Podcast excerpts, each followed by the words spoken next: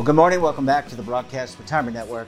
I'm Jeff Snyder. This is BRNAM for Friday, September 8th, 2023. And our top story today food prices continue to climb at grocery stores. And joining me now to discuss this and a lot more, David Anderson is with Texas A&M University. David, it's great to see you again. Thanks so much for joining us on the program this morning.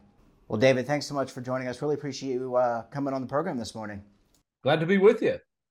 And uh, I guess you know school school uh, semester has started. How's that going before we get into food prices? Well, so far so good. I, I think this is week three. Uh, i teach a graduate course here. I've got a pretty good bunch of students. I think. I think it's going to be a good semester. All right, the f- future uh, maybe economists and agriculture experts. So hope we we, we certainly need them. Uh, David, let's talk about. Yeah, well, we certainly need them, and we're going to talk about food prices this morning. They continue to rise. Uh, maybe it's not across all products, and, but but it is rising in grocery stores. Want to get your feedback initially on that?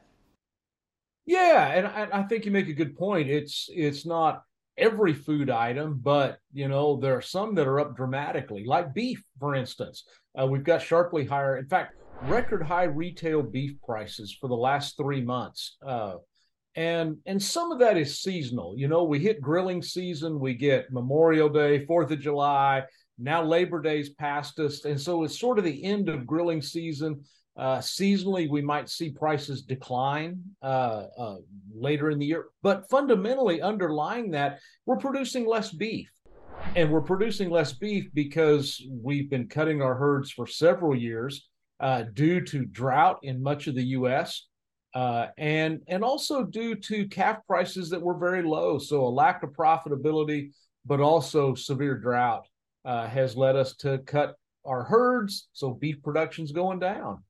Yeah, um, I like a good burger from time to time. Don't tell my wife because she watches on TikTok. She watches cow videos, so she is uh, not not a fan of eating them.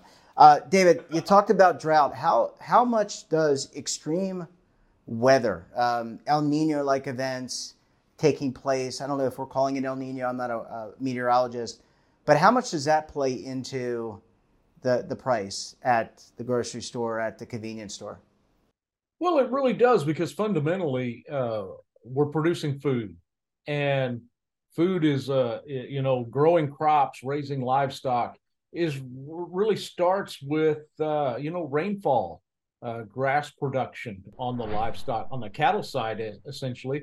But you know to grow crops to grow wheat to grow corn you know some places their crops are irrigated but still you need rainfall you need good growing conditions nice you know good weather uh, to really see those yields hit their potential and one of the things that we have struggled with some this year is is drought uh, and so in the Corn Belt, for instance, uh, we've certainly had a lot of heat in other parts of the country, like like Texas. That cuts into kind of the yield potential. And so fundamentally, that's sort of where it starts is with weather. Yeah, and, and David, we've before I go to commercial break, I want to ask you about farmers because we've talked to you about how the American farmers doing. They have a they have a pretty important role to play in not just the American food uh, food supply, but also the world's food supply. These rising prices, I would think, anecdotally, better for the farmer. Is that the case, or are they paying more for fertilizer, for uh, labor, and all the other uh, for farm equipment? Well, you know that's certainly part of it. Is their costs are higher. Uh, now, you know, fertilizer, we've seen fertilizer jump to record high prices. Even even if you're going to the store to buy some for your yard, you'll notice that those prices are much higher than they used to be. Some of those prices have come down to farmers, some of those like fertilizer costs, but generally costs are higher. Uh, and that's part of driving higher prices. And and David, last question. I lied. It wasn't the last question before, but this is definitely the last question. I have a hard time because as the guest talks, as you're talking, you make me think of so many questions I want to ask you on behalf of the audience. But let me ask you about war, conflict. Not only is it going on in Russia, Ukraine, around the world there's conflict. How does that play a part in the supply chain? And then how does that play a part in in uh, with global populations? There are large populations in India, China, and uh, maybe throughout Europe. Well, it certainly does. Uh, you know, as it affects the ability to, you know, in, in one sense, not only to produce the crop in some cases, it's it's hard to grow a crop if your field's bombed or mined or whatever, uh, but also just to get it from where it's produced to where it's consumed, uh, because those conflicts can also uh, disrupt or or destroy the the the infrastructure to move a crop from where it's produced to where it's consumed. And so yeah. certainly those conflicts around they they certainly affect food prices, the fundamental, you know, grain prices that go into so many things that we do eat. Yeah, really it, it all has an impact. David, I want to take a very quick break. When we come back, is there anything that world governments can do? You're going to want to stay tuned right here on BRN AM.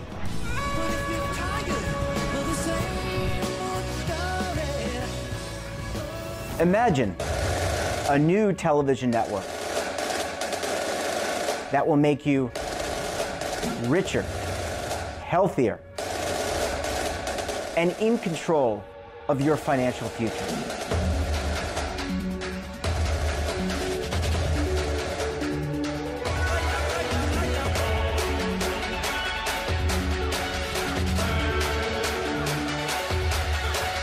This network is for the policewoman in Nashville, Tennessee, the baker in Dubuque, Iowa, the teacher in Lexington, Kentucky. We want to make the idea of savings and retirement culturally relevant. But what do you see as a defining issue of the midterms? Especially for the smaller businesses. I mean, they are the lifeblood of the American economy.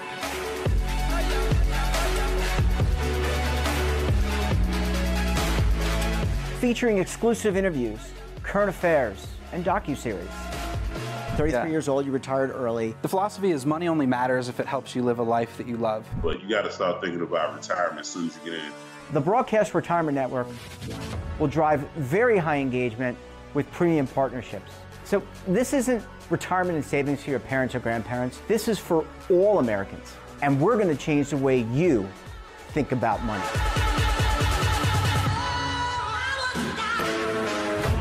Welcome to the next frontier of retirement and savings. This is BRN, the Broadcast Retirement Network. Well, David, thanks so much for staying with us. Really appreciate you hanging around for segment number two this morning. Glad to be here.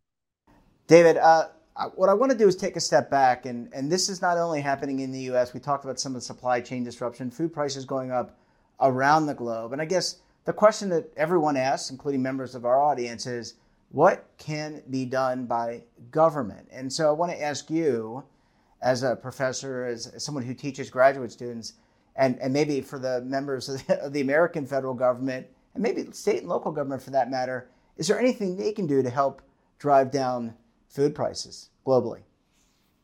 Well, you know, almost every country in the world has some kind of farm programs or, or agricultural policies that that affect uh, production.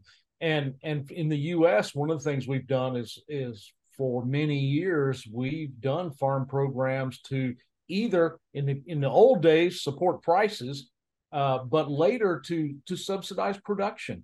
To uh, and oftentimes we do that through a series of of income supports and in fact, Congress is debating and working on the next farm bill right now, and that includes basically support for agricultural uh, production for farmers.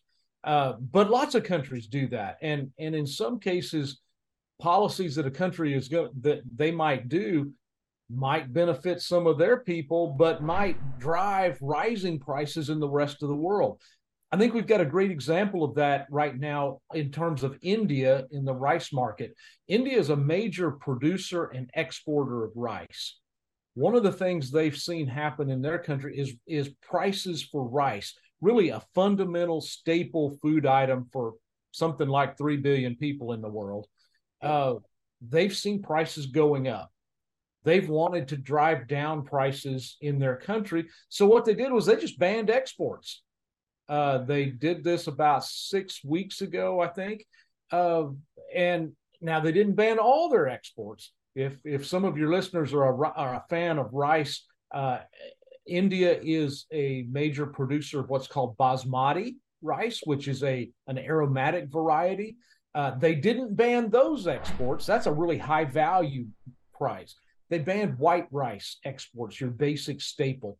Their goal is to drive down price in their country for their consumers. But by taking that product off the market, they drive prices up in the rest of the world. For so many other places that are importers that can't produce enough to feed their own people, um, and in fact, many cases, very poor people in the world. And so it has a huge effect.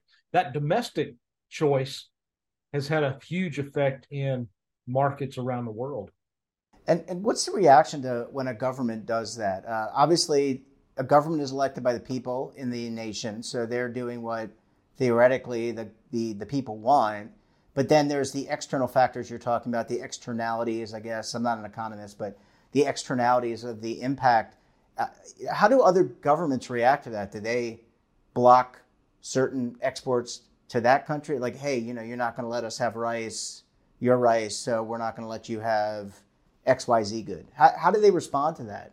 Well, they you know they usually don't take it very well, as you might expect. But sometimes you're really limited in what you can do. You may be you may not be exporting very much stuff to that country, so there's not much you can do there. Uh, and so you know, a lot of times there's not much you can do, uh, except you know, er, folks generally try to other countries try to negotiate, they try to do freer trade agreements, they try to do some things to bring down those uh, those kinds of barriers or those kinds of reactions that then drive lots of price volatility in the world. And that's not the first time this has happened either. I think that's just kind of the latest case in that market of, of a country doing that, really looking at their own uh, their own self-interest uh, and you might you know some people more cynical people among us might say they did it because they got an election coming up they want to get some votes. But but, but again that's an internal kind of yeah. domestic policy there in that country. And so uh, you know it just you know actions of, of big exporters in this regard can have a big effect in world markets and drive prices up. Well, it is human nature to uh, pursue one's self-interest and it wouldn't be un, uh, un, unheard of for a politician to, to, to focus on their own self interest. Uh, and we love, we love our politicians when they come on and talk about policy. David, um, I want to ask you about um, setting a price and uh, like price caps and, and price limits, um, because that's something you hear often in the gasoline debate, right? Uh, gasoline here in Charlotte, somewhere in the three high 350s into the 360s. It might be, I don't know where that is in the national average, but you hear it with respect to gasoline, but you also may hear it about food. What happens when the government decides to cap prices, says it can't go up? How does that impact? Uh, you know, so anyone out there saying, okay, well, we need milk. Milk's a staple of everyone's diet, pretty much, and we're going to cap it at three dollars a gallon or whatever. Well, you know, the problem with that is, you know, and, and we tend to, we have, you know, about as close as you can get to a, a free market uh, it's really market forces, supply and demand that are determining prices. Uh, but you know, I hear that argument all the time too. The problem is, you know, if we're going to set a, a, a price cap, and we want to help consumers with that, we're going to set that price low, which may very well mean it's unprofitable to produce that item, and we're going to produce less. And so it really works at cross purposes to increasing production to drive down price. And so, you know, it's, it, you know, countries from time to time do that. Uh, you know, some some listeners may remember wage and price controls in the Nixon administration in the early 70s uh, to combat inflation. They put in a whole series of of those, uh, and you know, when you do that, you know, you're really you're really you're setting yourself up longer term to not produce as much and have higher prices because there's just no profit in producing.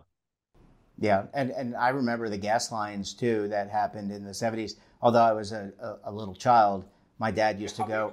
Yeah, right. I mean, uh, we're kind of dating ourselves, but I was a little boy, and my father used to go and sit in line uh, because you had to wait for gas in those days. So probably not a good, wasn't a good experience, I think, back then, and probably not a good one today. David, there's a lot going on. We really appreciate you coming on and kind of breaking it down for the viewers, and uh, we look forward to having you back on the program again very soon. Hey, thanks. Great to be with you. And that wraps up this episode of BRNAM. Have a topic of interest, someone you think we should talk to? Drop us a line. And don't forget, for all the latest curated news and lifestyle, wellness, finance, tech, so much more, all in one place, check out today's edition of our daily newsletter, The Morning Pulse. Want to search our archives, check out our latest content? Visit our website. We're back again tomorrow with another edition of BRN Weekly. We'll be checking in on markets with Jane King from the NASDAQ and then taking a look back. That's right, back at some of our best segments for the week. Until then, I'm Jeff Snyder. Stay safe, keep on saving. Don't forget, roll with the changes.